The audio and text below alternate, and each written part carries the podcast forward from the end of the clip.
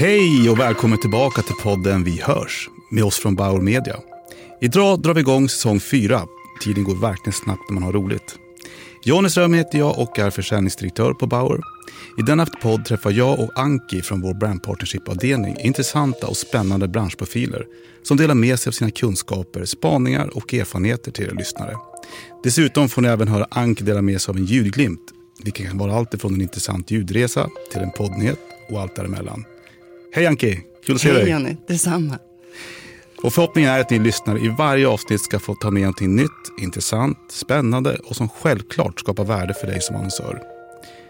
För det vi på Bauer vill det är att ge människor, lyssnare, kunder möjlighet att upptäcka ljudets kraft. Vi är det självklara mediehuset för ljudbaserad underhållning med innehåll som når fram. I dagens avsnitt av Vi hörs får ni träffa ingen mindre än Daniel Eriksson, VD på mediebyrån Addon. Så jag säger helt enkelt ljudet av Daniel Eriksson. Daniel är ett känt namn i mediebranschen, vilket inte är så konstigt då han jobbat länge och framgångsrikt inom byråsidan. Han började sin resa i mitten av 90-talet på dåvarande Mediacom.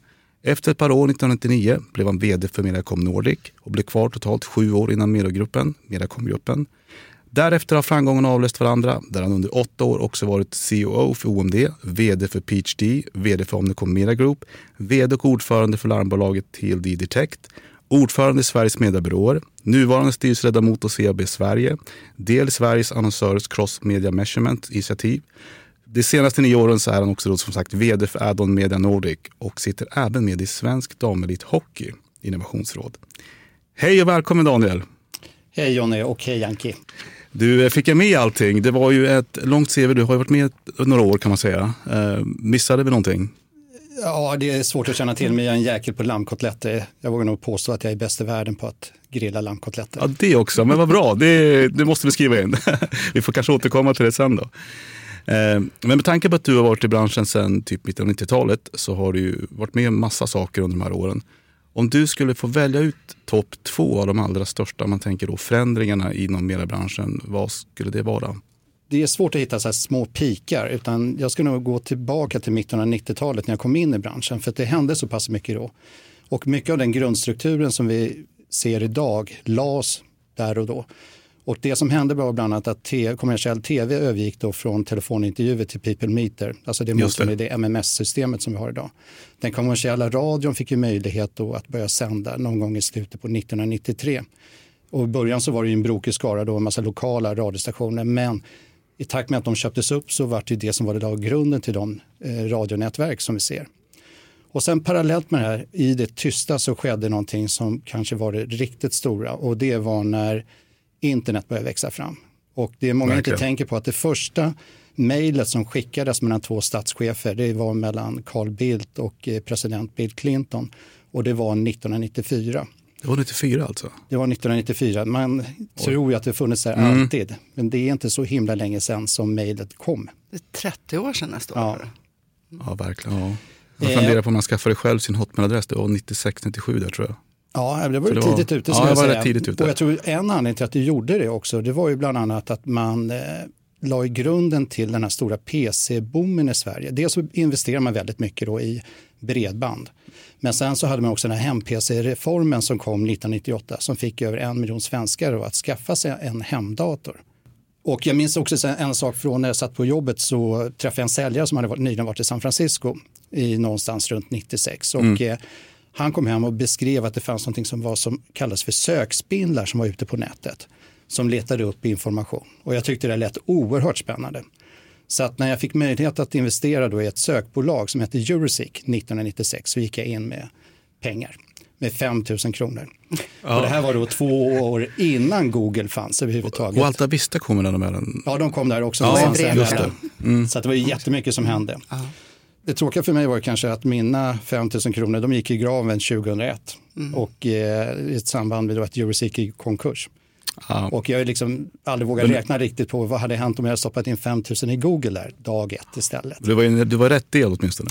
Lite för tidigt, en Ja. early adapter helt Ja. enkelt. Då. En adapter, exakt. Så att jag skulle säga att det här är den första toppen jag ser. Den andra toppen, i, eller det är när jag har varit borta från branschen i ungefär tre år. Och sen kommer jag tillbaka 2014 och konstaterar att det har hänt mera inom möjligheten till digital annonsering under de tre åren jag varit borta än under hela den tiden. Från 95 till 2011. Så att det har ju skett saker oerhört fort. Ja, ja men verkligen vilken utveckling.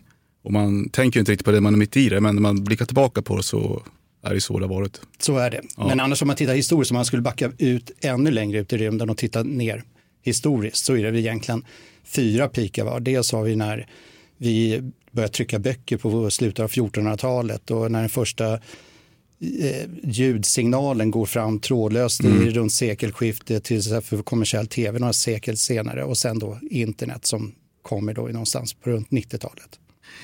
Det är mycket som har hänt. Eh, och där vi idag på Bauer Media så vill vi, vi vill någonstans stå för både värde och ljudeffekt, framförallt effekt. Eh, men trots det så många gånger så är vi lite grann kvar och värderas som ett, eh, ja, men ett billigt räckviddsmedie. Och det här skapar lite utmaningar då vi som kommersiellt ljudhus gör ju vårt egentligen yttersta för att missionera värdet till alla våra kunder och annonsörer och partners eh, kring effekten av ljud. Har du något råd att dela med dig av det här, liksom, lite grann med din bakgrund och din insikt var det kommer ifrån? Mm. Jag tänker så här, vad är det för fel att vara billigt räckviddsmedia? Så länge du ger ett media som ger effekt. Jag tänker det första mm. ordet som man kanske ska byta ut här i frågan är billigt till kostnadseffektivt. Och då får du ju en helt annan klang i det hela. Då helt plötsligt så sitter du i det mentala förarsätet. Det är så vi du, vill säga att det här är kostnadseffektivt. Men det är, ni är ett kostnadseffektivt ja. mm. räckviddsmedia. Jag tror att det är det som måste sitta i ryggmärgen när ni pratar vad ljud är för någonting. Så att, eh, och som varumärke så vill vi ju ha effektiva medier som mm. bygger räckvidd. Och räckvidd är ju A och O idag. För det räckvidd är ju det som är svårt att uppnå.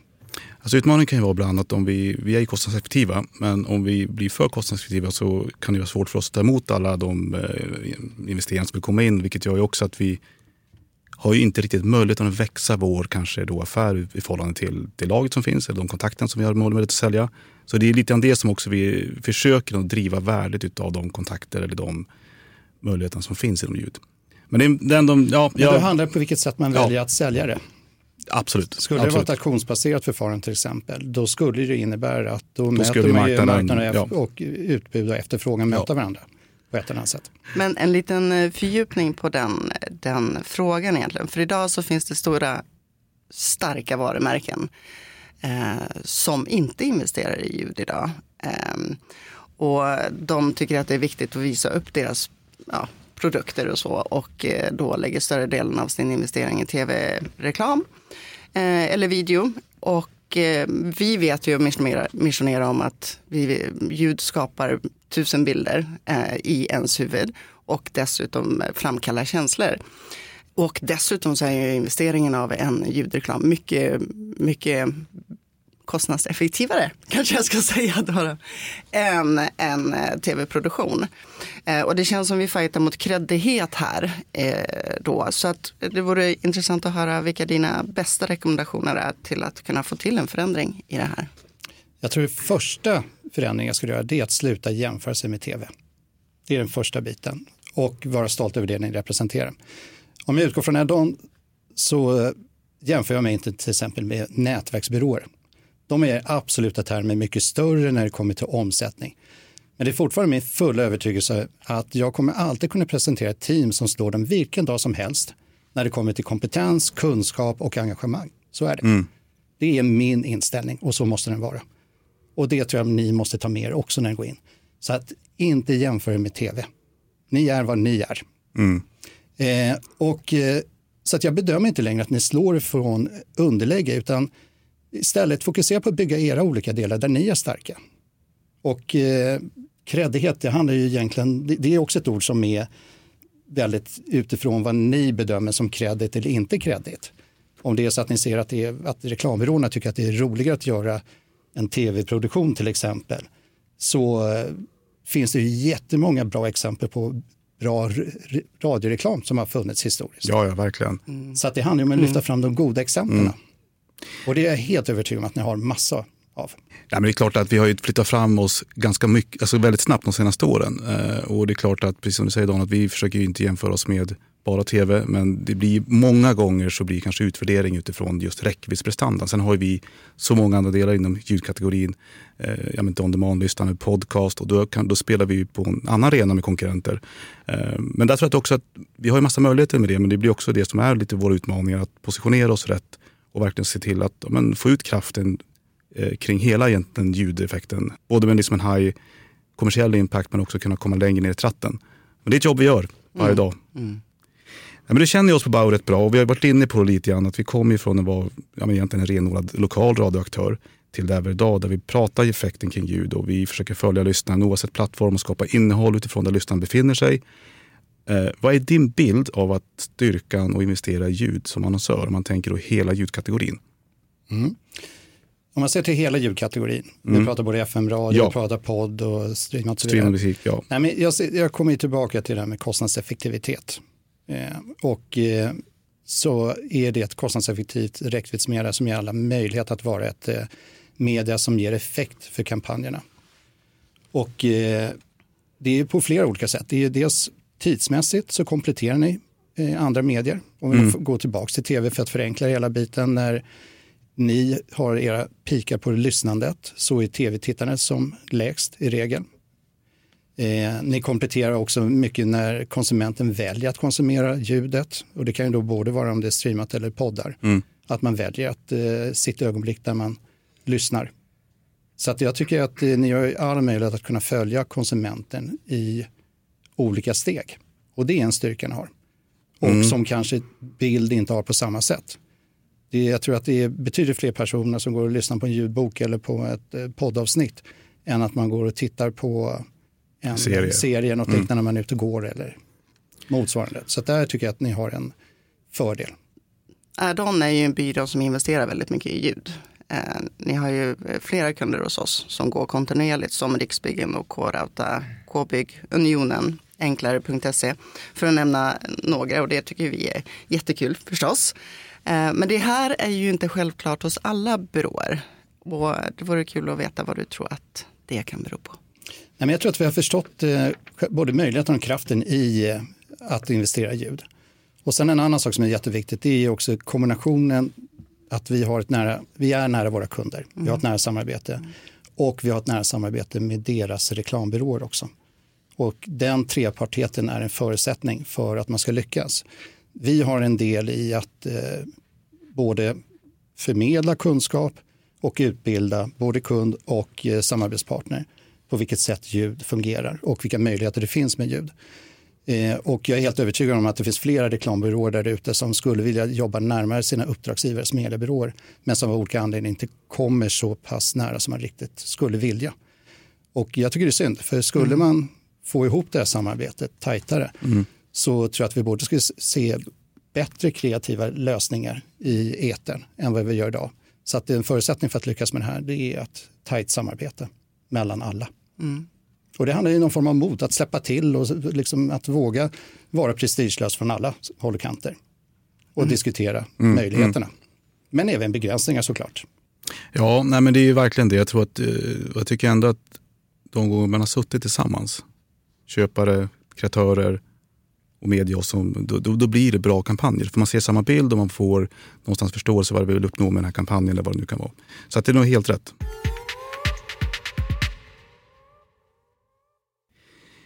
Vi har ju också missionerat många år om vikten av en ljudidentitet eh, för varumärken och det har ju bara liksom fått genomslag. Det är många stora annonsörer som under många, många år har jobbat med McDonalds och flygresor, Snabbare, Unibet inte minst. Men fortfarande så arbetar merparten av kunderna egentligen utan en ljudidentitet. Vad, vad tror du det beror på? Det är roligt att du just nämner McDonalds. En av mina första kunder ja, jag vet det. Det som jag kom in när jag mm. började i branschen, det mm. var just McDonalds. Och eh, som var oerhört duktiga på att jobba med ljudidentitet. Mm. Eh, allt ifrån livet av sina goda stunder till när man lanserade El Maco och eh, Paco gjorde entrén med hey Paco, vad tänker du på? Det, eh, ja. Och återigen så bygger det på ett samarbete. Och då var det då Calvodeo som var på McDonalds på kundsidan, det var reklambyrån Lebernet, det var produktionsbolaget Rubber Duck och så var det mediebyrån Mediacom. Kanske var det så att vi hade lite mer tid på den tiden. Mm. Det var färre mediekanaler man arbetade med så att man gav sig själv tid att sitta ner och se vilka möjligheter det fanns och planera utifrån det. Men jag tror det viktigaste av allt det var att vi hade en kund som var väldigt engagerad när det kom till marknadsföring och som var väldigt duktig på det hela. Ja, det har ju verkligen, det blivit en långsiktighet. Absolut, och där ser vi återigen, för då helt plötsligt så börjar man jobba med det ljudet som finns då i andra mediekanaler och kan ta ut det då på ett eh, kostnadseffektivt sätt och inte minst frekvensmässigt. Mm, mm. Ja, det har ju verkligen satt sig. Om man tänker framåt då Daniel, vad, för att växa vår affär där konsumtionen idag står för ungefär, ungefär 40 procent av all mediekonsumtion. Och vi vet ju att annonsintäkterna inte riktigt följt med på den nivån. Det är ett ganska stort gap, måste man ju minst sagt säga. Vad är det som du ser gör att inte liksom annonsintäkterna följer i samma takt som konsumtionen? Nu är det lite jobbigt att sitta här som gäst och säga Johnny, jag håller inte riktigt med dig här. Gör du inte det? Nej, jag gör inte det.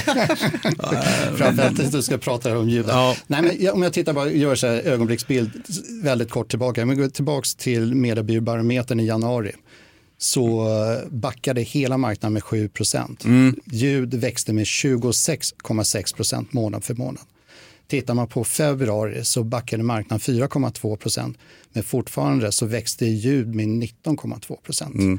Ja, men det var ett bra startår. Absolut. Det var ett bra startår. Mm. Så mm. någonstans så är det kanske så att, återigen, ni gör saker på ett väldigt bra sätt, på ett rätt sätt. Sen får vi inte glömma bort att det, det som går via Sveriges mediebyråer, eller det som mäts i mediebyråbarometern, det är ett universum. Ja, ja. Och jag har inte hela bilden hur det ser ut. Men om man eh, rent krasst tittar på investeringar så händer det mycket som görs rätt. Sen måste ni också ta i beaktande att det är mycket annat som händer hos andra aktörer. Mm. Artafum till exempel nu som har då byggt upp ett betydligt större nätverk med digitala skärmar är väldigt aktiva med att få in kunder till sig. Eh, man får inte glömma bort att rörlig bild med framförallt CTV är mycket ute och tar plats hos byråerna. Så att ni har ju en hård konkurrens där ute. Ja. Eh, men ser man bara på de här två ögonblicksbilderna då januari, februari så gör ni någonting rätt med tanke på att ni ändå tar andelar av mediekakan via mm. mediebyråerna. Då. Och jag tror att det fortsättningsvis är viktigt för er att fortsätta investera och följa ljudkonsumtionen. När, var och hur man konsumerar ljud. Mm. Eh, och jag tror ju, åtminstone i närtid att den kommersiella radion kommer att vara hyfsat stabil. Men det ni kan addera till det är ju framförallt det streamande och poddlyssnandet. Digitalt ljud. Mm. Digitalt ljud, ja. Men om man kollar ännu längre fram, låt säga 5-10 år framåt eh, och hur den kommersiella ljudmarknaden ser ut då. Har du någon input på vad du tror det kommer att landa och se ut som då? Vi kan vara helt säkra på det jag säger kommer att vara fel. Nej, men det är helt trygg en framtidsspaning bara. Ja, jag vill säga, i, som jag är lite inne på förra svaret, att i det kortare perspektivet, mm. eh, vet inte om det är kort, fem år är kort, men eh, då tror jag fortfarande att FM-radio kommer att ha ett, ett baslyssnande. Det som kan vara ett, som jag ser åtminstone, en utmaning för FM-lyssnandet om man då ser framförallt till lyssnandet i bilen, i trafiken och liknande, det är teknikutveckling. Mm. I takt med att bilarna har möjlighet att koppla upp dig mot eh, din Spotify eller din favoritpodd i samma ögonblick som du kliver in i bilen. Att när du slår på radion så är inte det ett FM som du lyssnar på utan det mm. kan vara någonting annat. Eh, så det kan ju vara en sak som slår mot själva FN-lyssnandet. Men lyssnandet per se kommer finnas där, mm. fast i en annan form mm. helt enkelt. Så att det, jag tror att den kommer vara intakt, alternativt så kommer lyssnandet att öka. Ja, det hoppas vi på. Va, vad lyssnar du själv på om du får välja? Ja, det är sen när jag får välja. Nej, det är ja. här, eller okej, sen när jag får välja. Ja. Och det är framförallt, eh, då är det rockklassiker i bilen. Bra. Eh, det är, så är det alltid. Och eh, sen så är det mycket ljudböcker eller poddar som jag lyssnar på. Och eh, till viss del Spotify, men det är en så pass liten del, det är kanske 10 procent av mitt totala lyssnande. Så att jag skulle säga att det som framförallt har ökat det är poddlyssnandet för min egen del. Och vilket hänger ihop väldigt mycket när jag är ute och rör på mig eller är någonstans så tycker mm. jag att allt är intressant att plocka ner någonting som jag kan lära mig av eller någon historiskt eller ja. Någonting som passar. Någonting som passar ja, för tillfället. Exakt. Ja. Jag kommer att tänka på en sak, alltså, relationer är ju viktigt såklart för att bygga affärer och så. Men, och eftersom vi har dig här idag så vore det intressant att veta vad du tycker är viktigt för säljorganisationer som kommer och besöker Addon. Nej, men jag tycker så ingjutet mod i säljarna som kommer till oss. De ska vara mm. stolta. Mm. De ska vara stolta över det media som de representerar. Eh, och eh, som jag pratade om idag så måste de förstå möjligheten med ljudet. Eh, och se det i den totala kontexten. Och jag gillar inte ordet kontext. De ska se vad ljudet kan bidra med för kundernas affär. Och i många fall är det helt rätt och i vissa fall är det inte rätt. Eh, så att det är det jag tror, men framför allt just den här ryggraden, stoltheten och eh, står det blick och löser magen så går det bra. Stor blick och lös magen.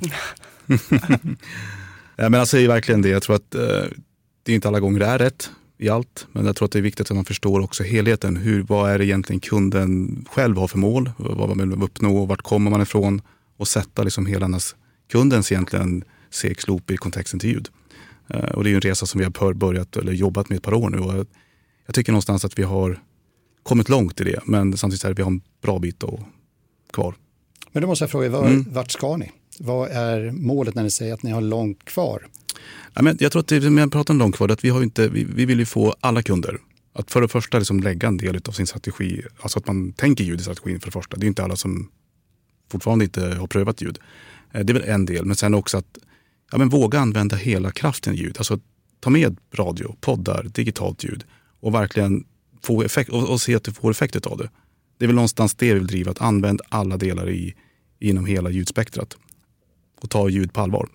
Eh, där känner vi att vi inte riktigt är än, men det är den resan vi vill uppnå. Mm. Men där lever vi i två olika världar tror jag, för att jag upplever mm. att åtminstone i min ja, nej, men det, så är ni mm. redan en stor mm. del av det hela. Så att, eh, det är bra. Ja, men det är välkomna in där. Bra, tack. Eh, men utifrån din, om man tänker din gedigna framförallt byrå och branscherfarenhet, är det någonting som du skulle vilja lägga till utifrån det vi har pratat om idag?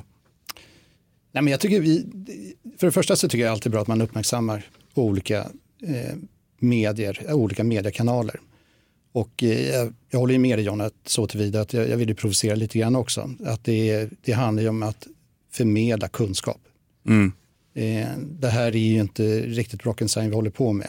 Utan det handlar ju om att få både slutkunden och era, om ni jobbar med mediebyråer eller andra aktörer, att förstå vilka möjligheter det finns med ljud. Verkligen. Eh, och se till att man nyttjar det på bästa möjliga sätt.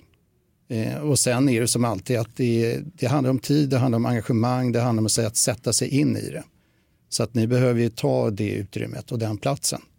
Och på vilket sätt ni gör det, det har jag ingenting som jag kan säga så här, exakt så här ska ni göra.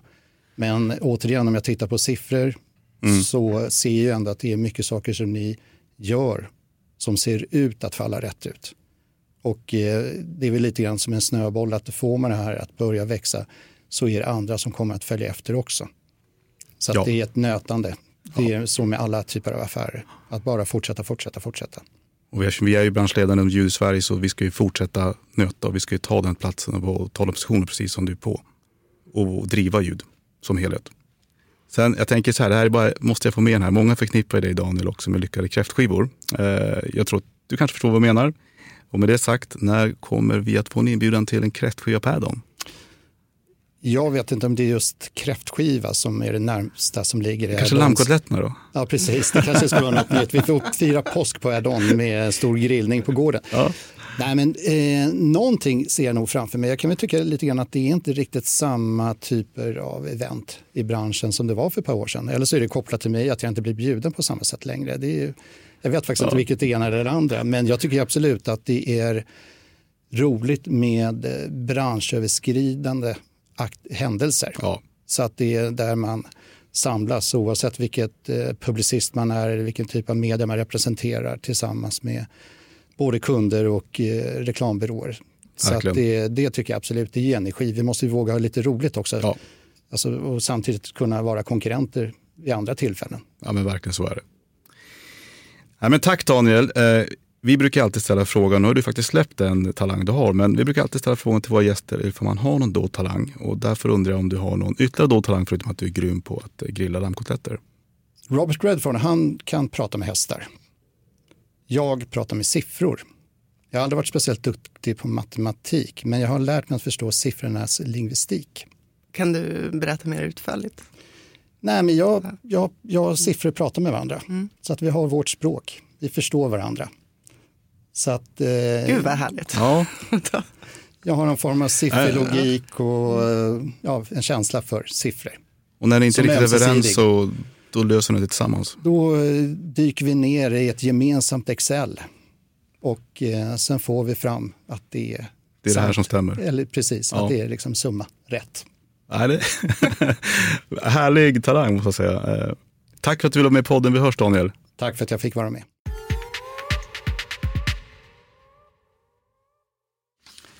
Varje vecka händer det nya saker inom hela ljudbranschen och därför kommer ni lyssnare varje avsnitt få ta del av en ljudglimt som Anki delar med sig av. Helt enkelt någonting intressant som händer inom ljud. För Anki snappar verkligen upp det mesta som händer i hela ljudbranschen och den energi hon har för att driva ljud framåt tillsammans med Bauer är ju fantastisk. Kul Anki att du ska få dela med dig av en ljudglimt här igen.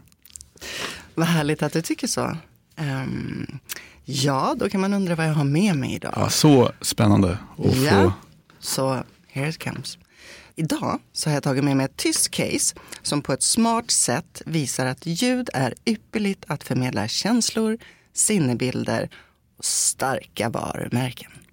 Ja, Det är något du känner igen, eller hur? det gillar vi. Ja, det gillar vi. ja, men så här. Tyska RMS, ARD Media och Radio Centrale, de gick tillsammans med, eh, ihop med ett researchföretag och gjorde ett experiment eh, som gick ut på att de hittade på ett fiktivt varumärke för en chokladkaka. Och så döpte de den eh, chokladkakan till eh, Macano. Mm? Macano. Macano. Ja. Det togs fram tre radiospottar för det här fiktiva varumärket. Då då. Och alla spottarna hade exakt samma copy men var helt olika gällande den kreativa designen. Du vet som rösten, man, kvinna och tonen på den som pratade, musik och sen så andra ljuddetaljer. Och det här gjorde de för att kunna visa upp de olika känslomässiga effekterna för varje ljudspot genom då kvantitativ och kvalitativ forskning på ett urval av radiolyssnare. Och det man kunde se var att respektive spot triggade lyssnarens fantasi men skapade helt olika känslor och attityder gällande varumärket beroende på vilken spot man fick höra. Då då. Eh, För de lyssnare som var med i den här undersökningen de fick bara höra en version av den här ljudspotten. Och trots att copyn, som jag sa tidigare, var exakt samma så gjorde de olika ljudkomponenterna att det skapades tre helt olika varumärkes och produktbilder av den här chokladkakan. Jaha. Ja. Så de lyssnare som fick höra den första versionen av spotten, de förknippade då varumärket Macano. Macano. Macano främst med förförelse. Ja. Intressant. Mm, och den andra versionen den skapade en kä- känslomässig ram av tillhörighet. Men den tredje versionen den förknippar man med inre frid.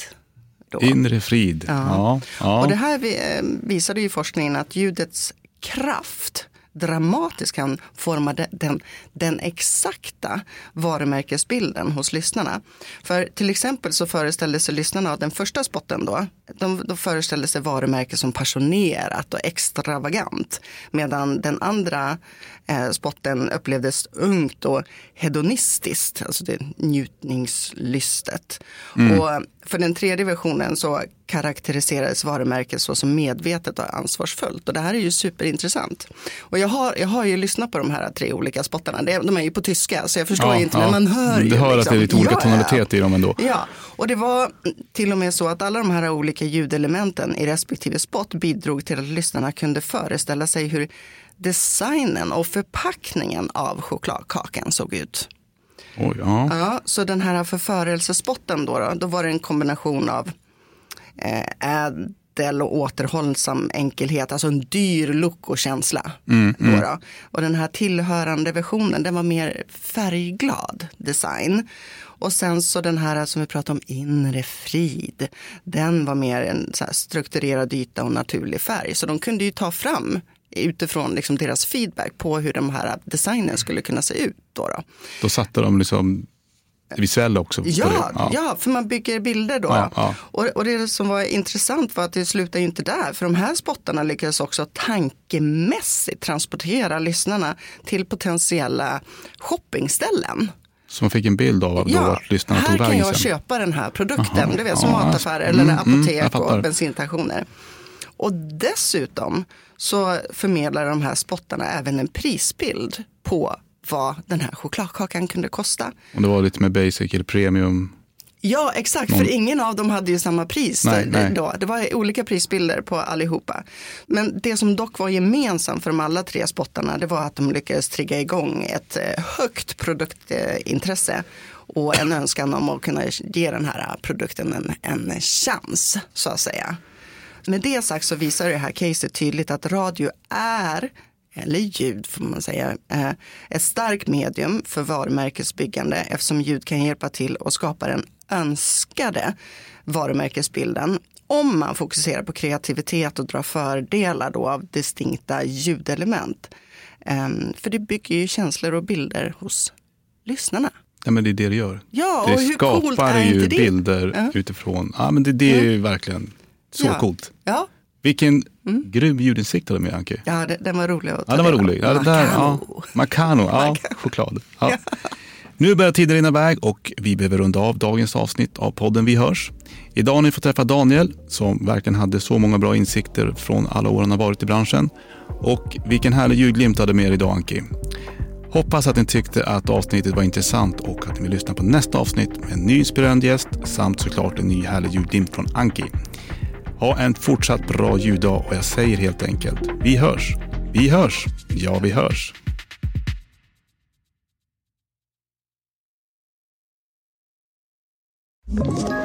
Ett poddtips från Podplay. I fallen jag aldrig glömmer djupdyker Hasse Aro i arbetet bakom några av Sveriges mest uppseendeväckande brottsutredningar. Går vi in med hemlig telefonavlyssning och, och då upplever vi att vi får en total förändring av hans beteende. Vad är det som händer nu? Vem är det som läcker? Och så säger han att jag är kriminell, jag har varit kriminell i hela mitt liv men att mörda ett barn, där går min gräns. Nya säsongen av Fallen jag aldrig glömmer på Podplay.